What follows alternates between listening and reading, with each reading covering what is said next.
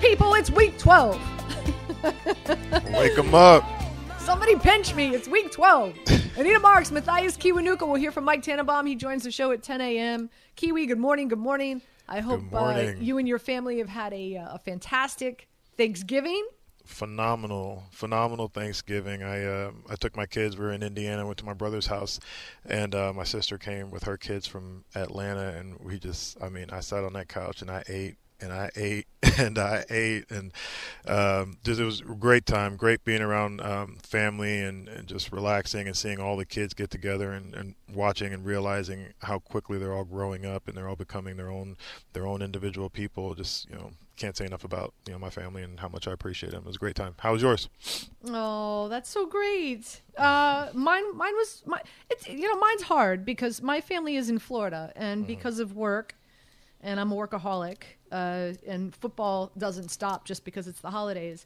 Uh, I I can't go home, so um, so I had a fantastic, a wonderful, beautiful Thanksgiving. I spent with friends and family in Brooklyn, and then um, and then uh, usually typically the day after Thanksgiving I go and I get my tree and I have a tree decorating party. And what I do is I have uh, I invite uh, everyone under the sun and I tell them to come with an ornament that best represents them to put on the tree.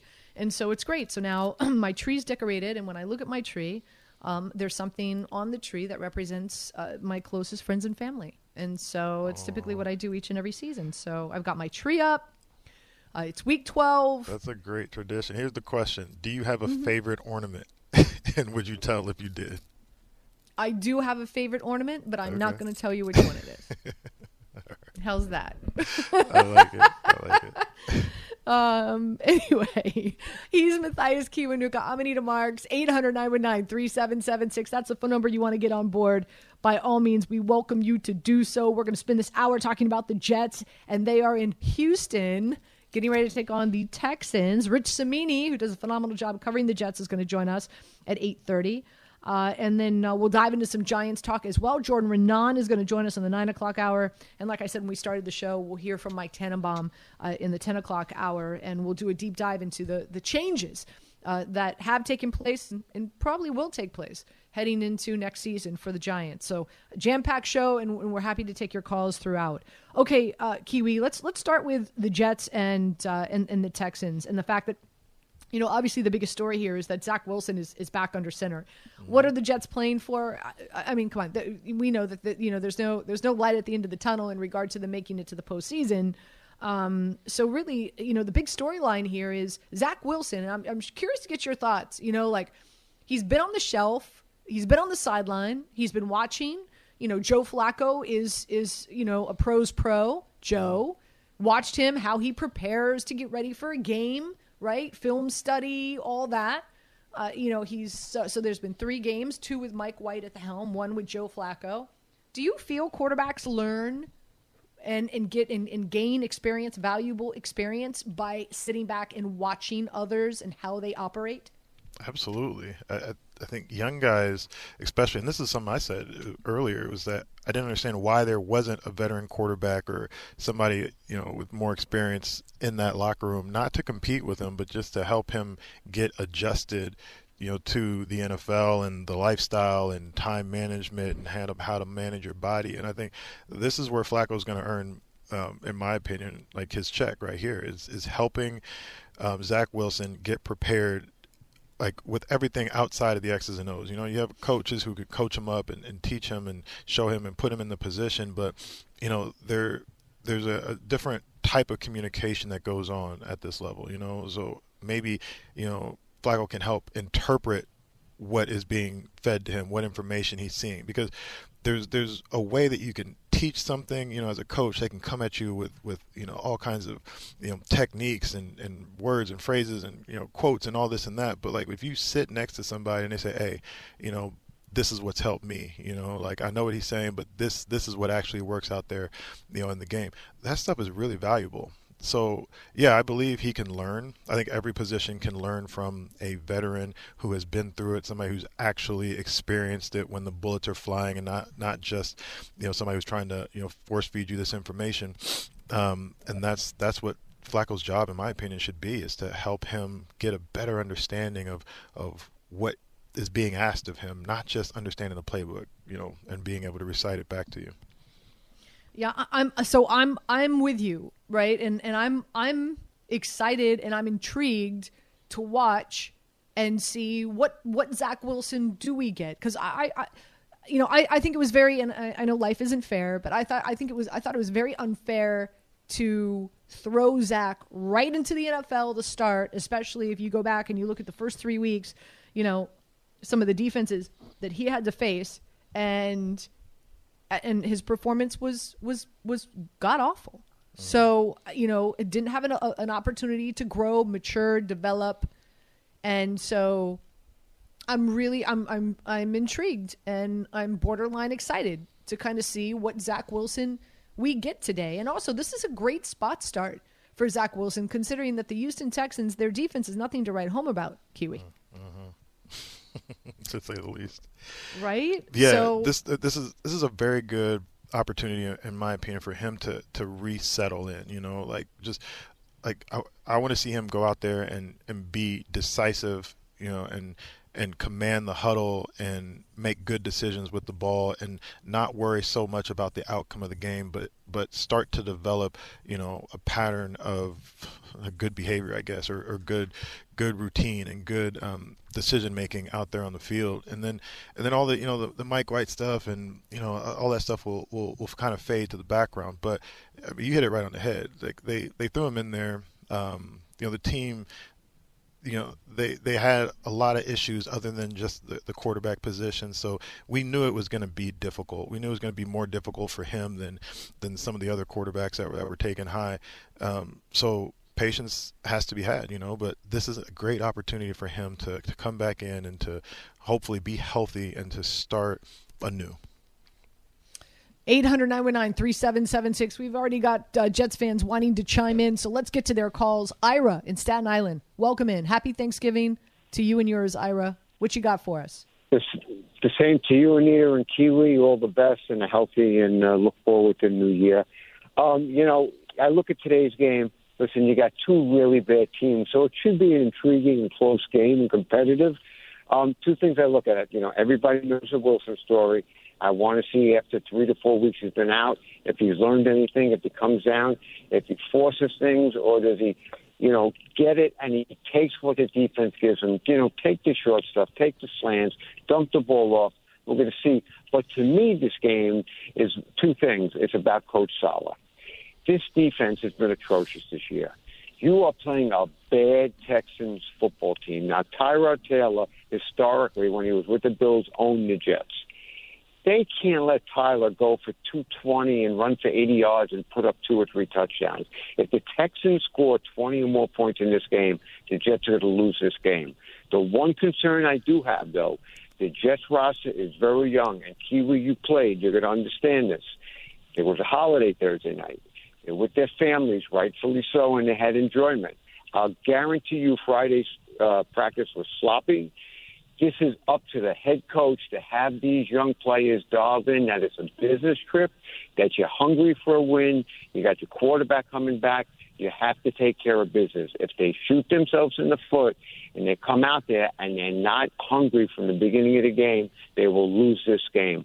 Curious what both your opinions are. Thank you for your phone call, Ira. Uh, Kiwi, yeah. if you can, I think it's a great question. Let's do this. Yeah, it is. Let's take a quick break. Vince, I, I see you. Hang tight. We're going to get to you when we get back. 800 919 3776. Marinate in that for a minute, Kiwi, because, uh, you know, obviously, since you played, you played with the Giants, you won a Super Bowl with the Giants. You know, your, your, your experience, especially around this time, and how teams and head coaches and organizations handle the Thanksgiving week um, I think can be really informative for a lot of our, our listeners. Bring in the man of the hour, and that's Rich Cimini. Covers the Jets, has his own podcast called Flight Deck. Hopefully, you tune into it each and every week. Uh, good morning, Rich. First things first, happy Thanksgiving weekend to you and your fantastic family. I had the pleasure of meeting a few times in studio. How you doing? Well, thank you, Anita, and same to you. Uh, good morning, Rich. I'm looking out at uh, a very good morning, Chris. Uh, Kiwi, sorry. I'm looking out at a very foggy morning here in Houston, but luckily the Jets will be indoors. There you go. There you go. They'll be indoors, and Zach Wilson will be back under center. Uh, Kiwi and I were talking about it a little bit earlier. Uh, you know, Rich, do you feel that that Zach has learned a thing or two uh, by, you know, being on the sideline, watching how a guy like Joe Flacco or even Mike White prepares for a game, or has he talked about maybe the growth he's experienced while he's been uh, on, on on the sideline? Well, he's absolutely talked about it. In fact, for four weeks, the Jets have been talking about it. But you know, the talk Jet fans have heard a lot of talk about this. They just need to see it happen on the field today. And I think from past experience, I, I mean, I know I saw it with Sam Darnold in 2018.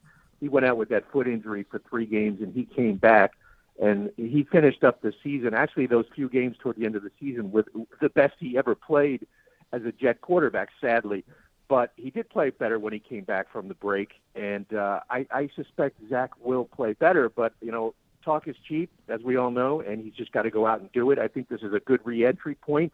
Obviously, the Texans are not uh, going to scare anyone on defense too much, so this is a good a good spot for Zach to, you know, finish out these last seven games on a good note. So we we had a caller on Rich who was asking about um, how teams prepare for um, you know a game after the holidays. And so my question is you know what was the the temperament? Like how was the mood? Like was there like you know significant breaks or was what was the energy? How did it how did, how did it look out there?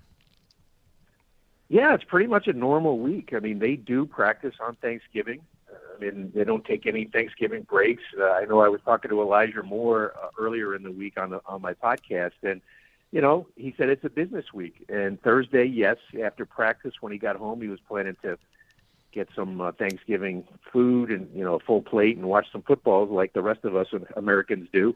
But uh, it is really a normal week for these players, and uh, you know it's just part of the job. And you know you've been through it. I mean, you just got to focus on the job.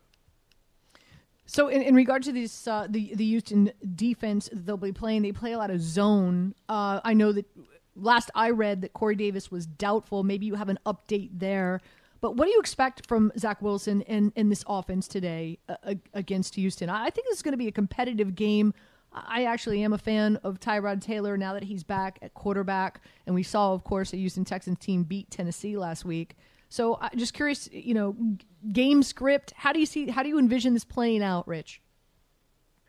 Well, you're right about Corey Davis. I'd be very, very surprised if he plays today. I think he's going to be out. He, you know, on Friday they thought he was going to play, but then uh, just a setback and they downgraded him. So I think you'll see a lot of Keelan Cole at wide receiver along with Elijah Moore and Jameson Crowder.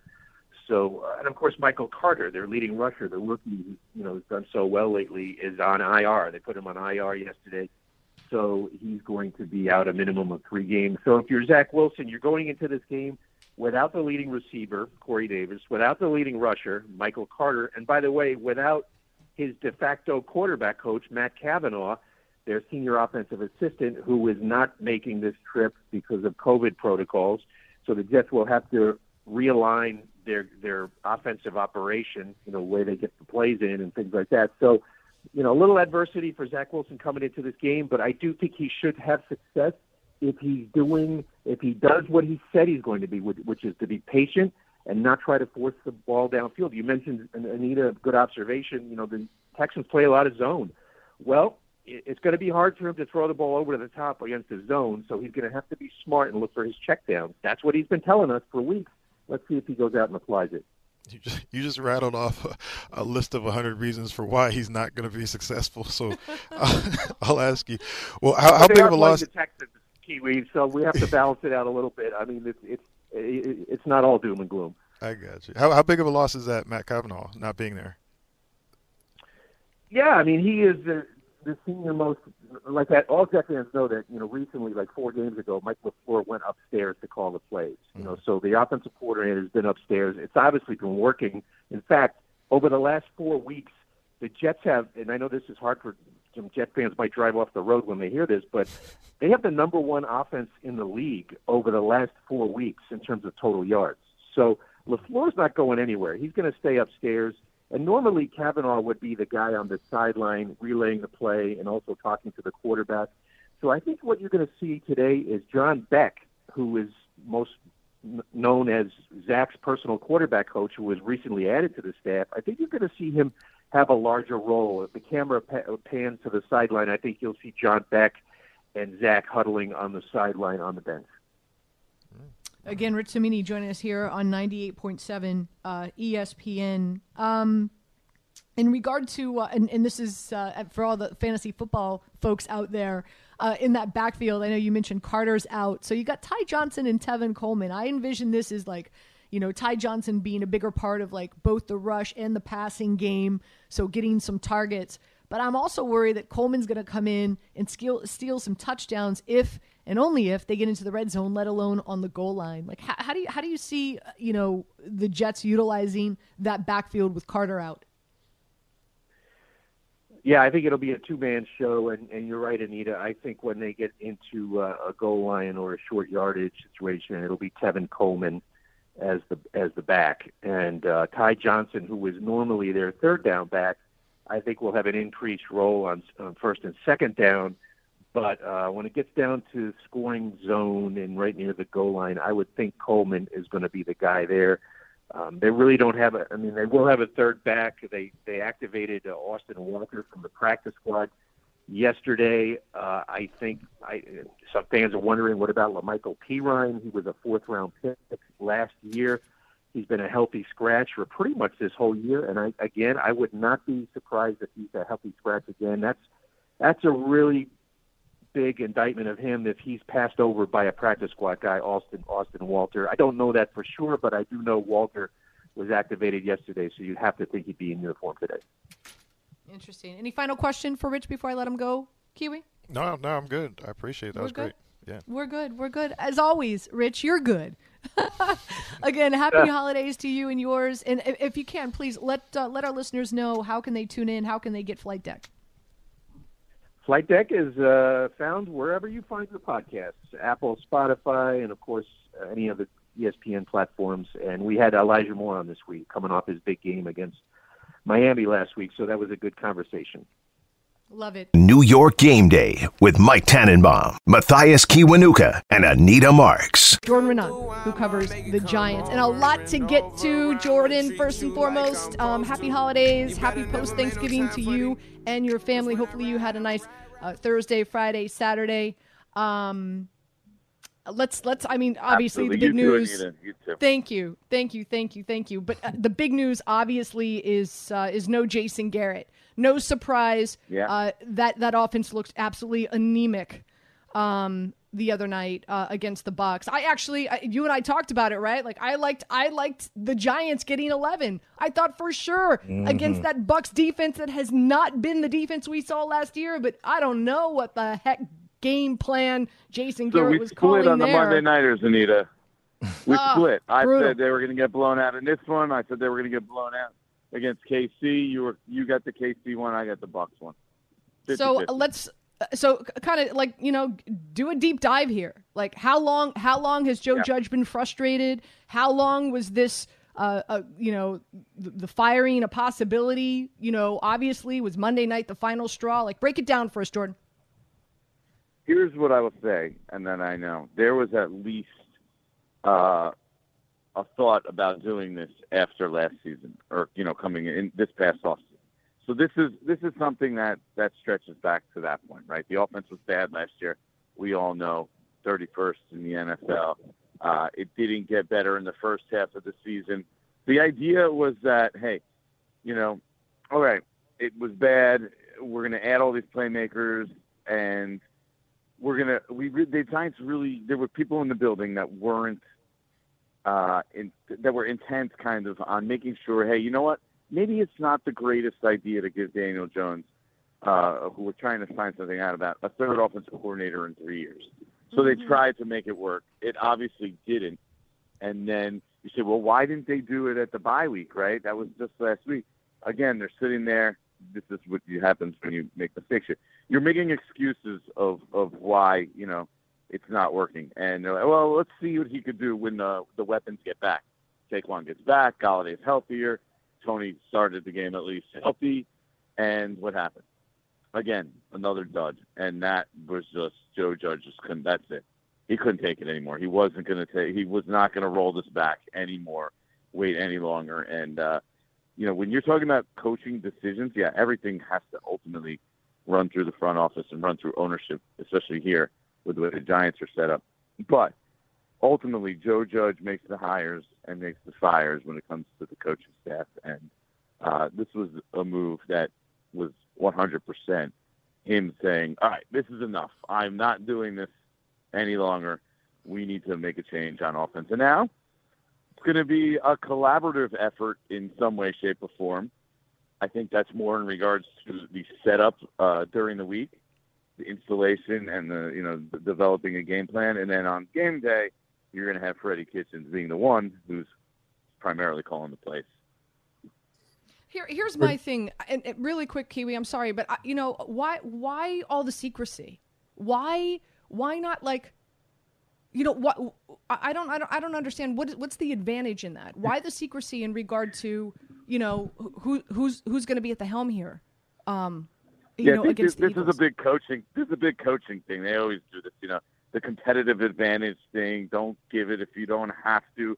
Even if the Eagles have to spend ten minutes you know, preparing for the possibility that quarterbacks coach Jerry Schuplinski or wide receivers coach Tyke Tolbert or I don't, you know, somebody else is actually, you know, more involved in the play calling or even uh, game planning.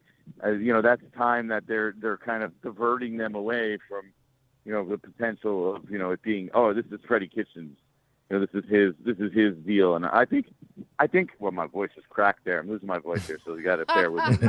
okay. that was that was bad. but uh, you know, th- there's the possibility and I think it's a very strong possibility that while we're all sitting here saying, yeah, Freddie's going to call the plays, only one person can talk to the quarterback. I mean, that's that's the way this works. The system works. But Joe Judge is going to be much more involved in the offense this week.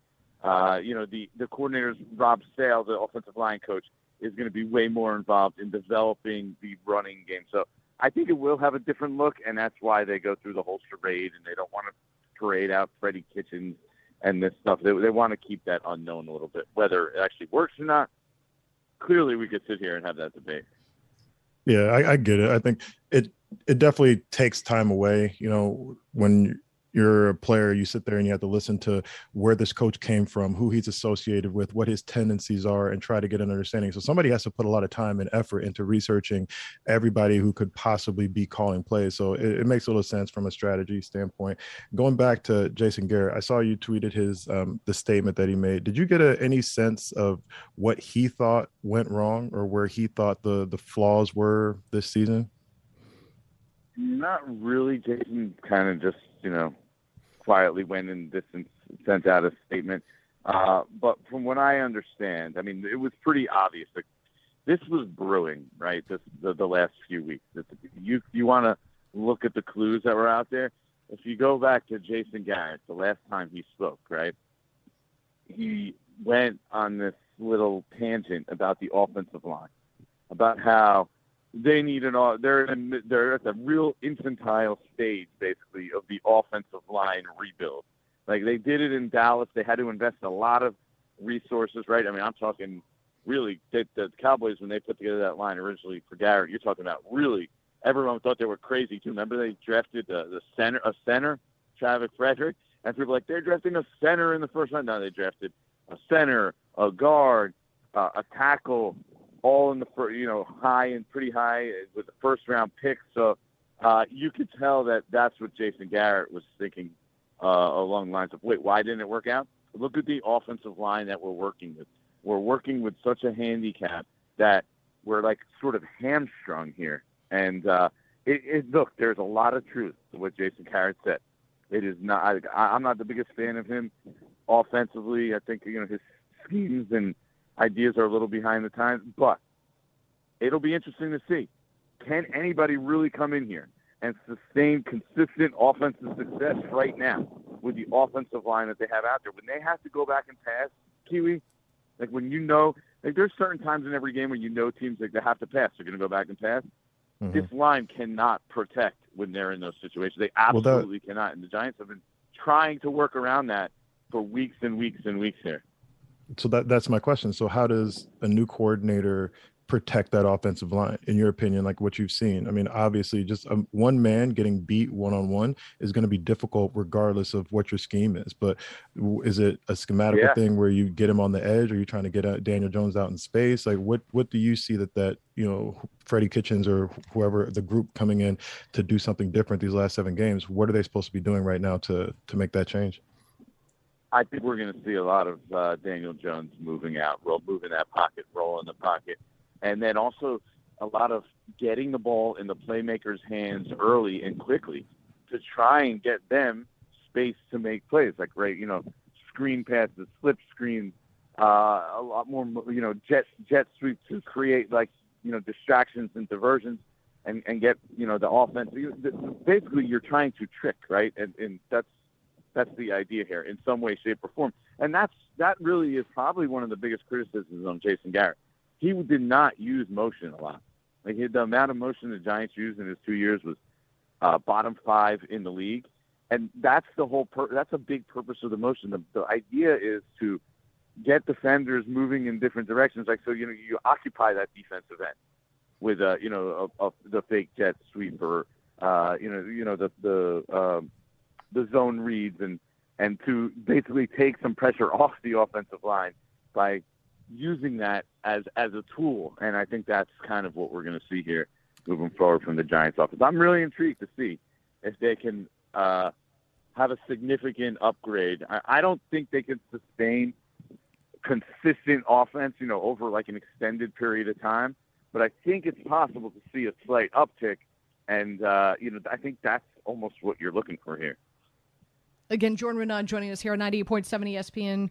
Uh, you're listening to New York Game Day. Uh, a lot, obviously, a lot of moving pieces with the Giants. You know, really quick before we move on, I know we're talking about the offensive line.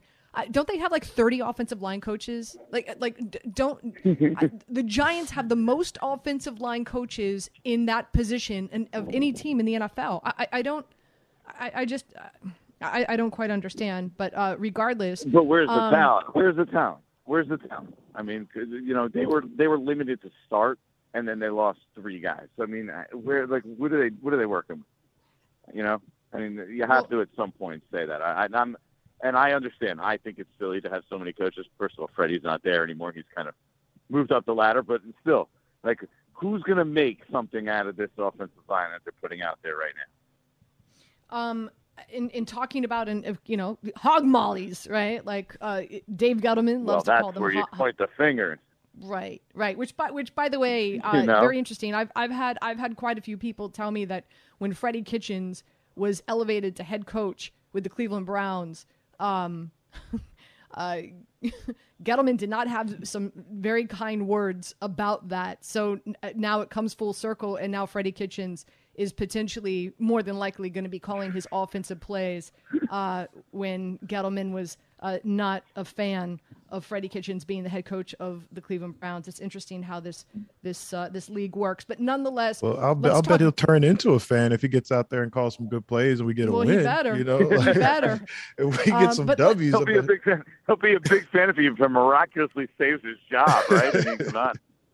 Unbelievable. He'll be the well, biggest let's, let's, Freddie fan out there let let's talk about that because as you said just a second ago in regard to Jason Garrett there was talk and, st- and, speculation that maybe he wouldn't be back next year. You and I had a conversation last season as well. I didn't think Gettleman was going to be back and not that he was going to get fired I just thought he was going to ride off into the sunset. Sure enough that's not what happened. Yeah. he stayed stayed another year. Is this it regardless of how the Giants do? Is this it? And and if so I know a lot of people are like hey throwing out a lot of a lot of different names my gut's telling me that they just elevate from within. And Kevin Abrams, who's their money guy, then steps yeah. into that Gettleman role, who, you know, again, really doesn't have a lot of football evaluation talent. That could be quite frightening for some Giants fans. But how do you think this front office is going to pan out? I look, if they have to make a move and they're in a position where they just keep rolling people in and out, you would have to think that they would come to the realization and it's time to you know, branch out and do stuff differently. If they and I like him, and I, I think Kevin's a very bright guy. I think he's a smart guy. Uh, he's done a lot more football uh, talent evaluation, I think, than we're probably giving him credit for. Uh, as far you know, I had a conversation with him you know, earlier this year, maybe even before the season, uh, and I was surprised at how much he he's been involved in in stuff over the years, uh, the last few years especially. Uh, but you know, it, it, the definition of insanity is doing right the same thing over and over again. Mm-hmm. Like it's like banging your head against the wall, basically. That's what it would be like. I would be surprised if ownership, uh, even at this point, like they're they're reaching their wits end. Like uh, if you could say what you want about ownership here, and I, you know they've done a terrible job, and their decisions have been consistently awful over and over again here these last few years with everything that they've done. Uh, but they want to win. I will give them credit for that. And they try different things, and they, you know, they've been trying different things. They've gone outside their shell a little bit in the last few years. So I really do think that, based off what I've seen from them, that it's likely that they would realize that they can't, for the sake of their franchise and the goodwill they have with their fans, dip more into the well of people in the building and just keep trying to trot out their own guys. I, I just, it'll be so poorly received that it's it's just a tough. I don't think it's a move that they they would be willing to make at this point. Jordan, I know we only have you for like another two minutes. Kiwi, any final question for uh, for Jordan? I saw you tweeted that the, the um, Giants are going to win. Do you still feel that way? And and Yeah. what are your what are your what are your expectations for this game? You think it's a momentum thing, energy, like play calling? What's what's gonna what's gonna bring us the win? Yeah, I just think they're going to bounce back and play better. We we have to be realistic. I think sometimes it's like a recency bias. Like if we talked three weeks ago, we all would have been sitting here saying Giants Eagles are about the same badness, right? And now the Eagles won a couple games. The Giants actually had one, two, or three, and then they went to Mon- on Monday night to Tampa, where let's be honest, they really they they could go Monday night and play in Tampa ten times. If they win one one of those ten, I would kind of I, you know that's about right to me. Like they're not going to win many of those games. They're outclassed. They're they're they're definitely uh, inferior talent level.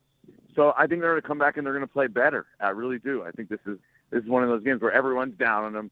I think it's a more recency bias thing than than than almost anything because they had they actually their game before they actually played pretty well uh, against the Raiders. Remember they had a bye week in between. So I, I think with that and the, the change on offense, the little jump start, plus you know Saquon Barkley, I, I- we could say what we want about him. He hasn't looked great this year, but every game he does come back, and every game is he he should be theoretically healthier. So he'll be more of a factor, I believe.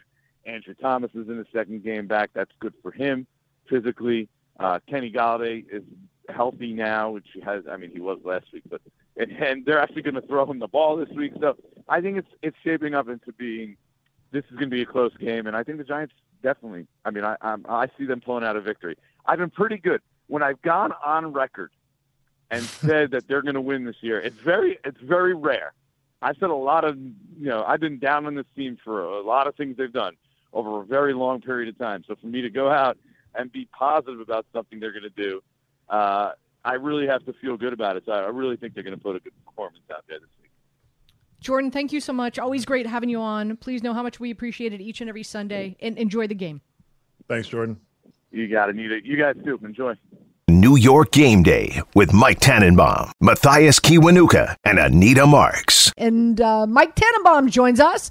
Good morning. Good morning. So you're you're so you're in I'm in Cincinnati. Cincinnati, For the, you're- uh, Pitts- Pittsburgh Steelers Cincinnati Bengal game, and then There you go. That's right. Because the Bra- the Browns the Browns play the Ravens. Uh, so that that should be a good one.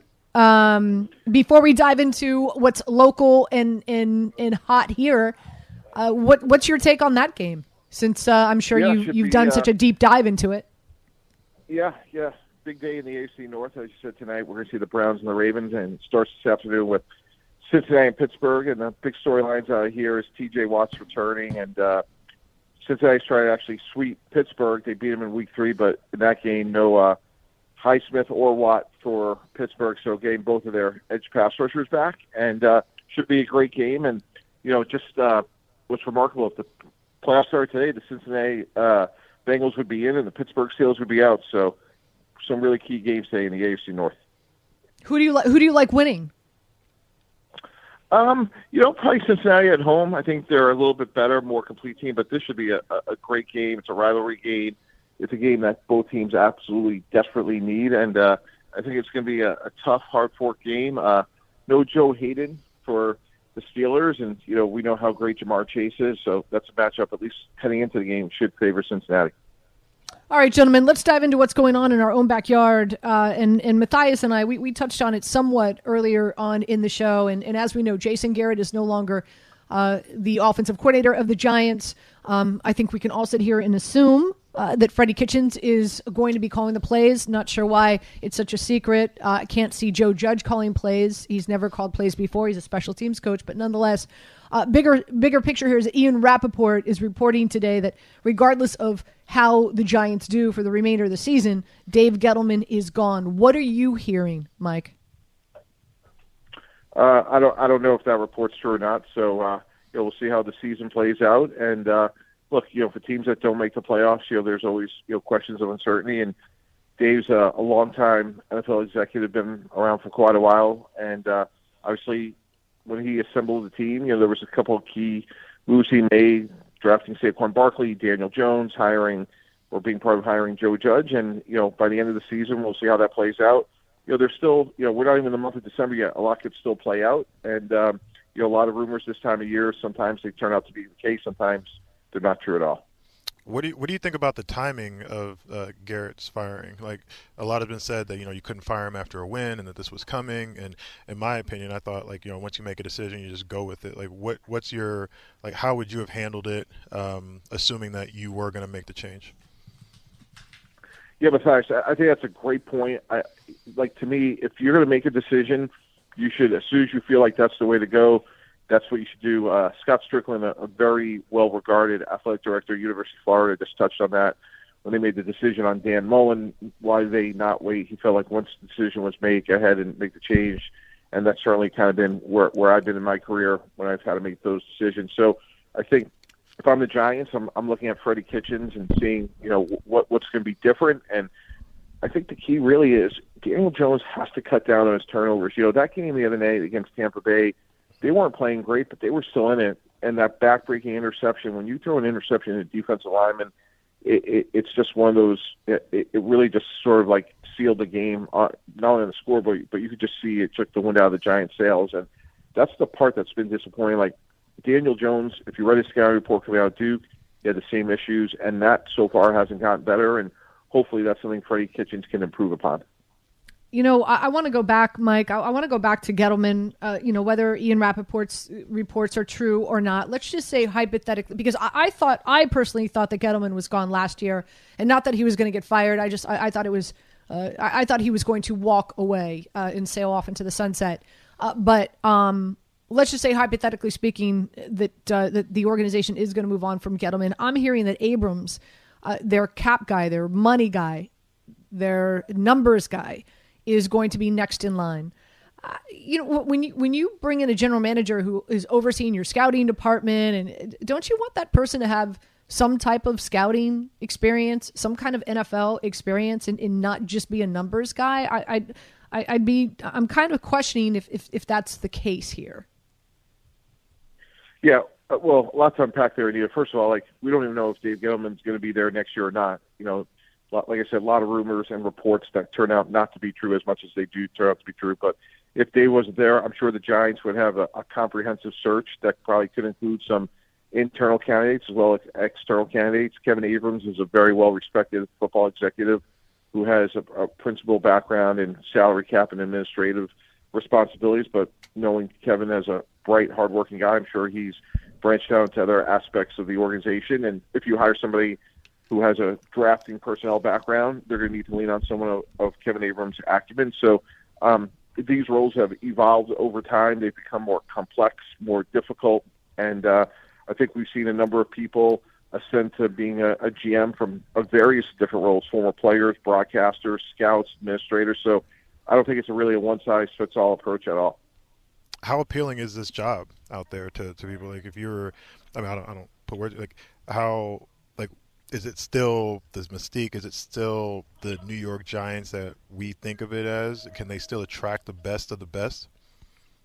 Yeah, I think so for no reason. First of all, it's the New York Giants. It's like one of the great franchises in the NFL. It's running an NFL team in New York, and uh, you know, with it comes a lot of responsibility. And when it's great, it's it's incredible, and when it's bad, you're going to be held accountable. But guys, like I think what we got to remember is they have so many good young skill players. We don't even get a chance to talk about Kadarius Toney enough when we're together.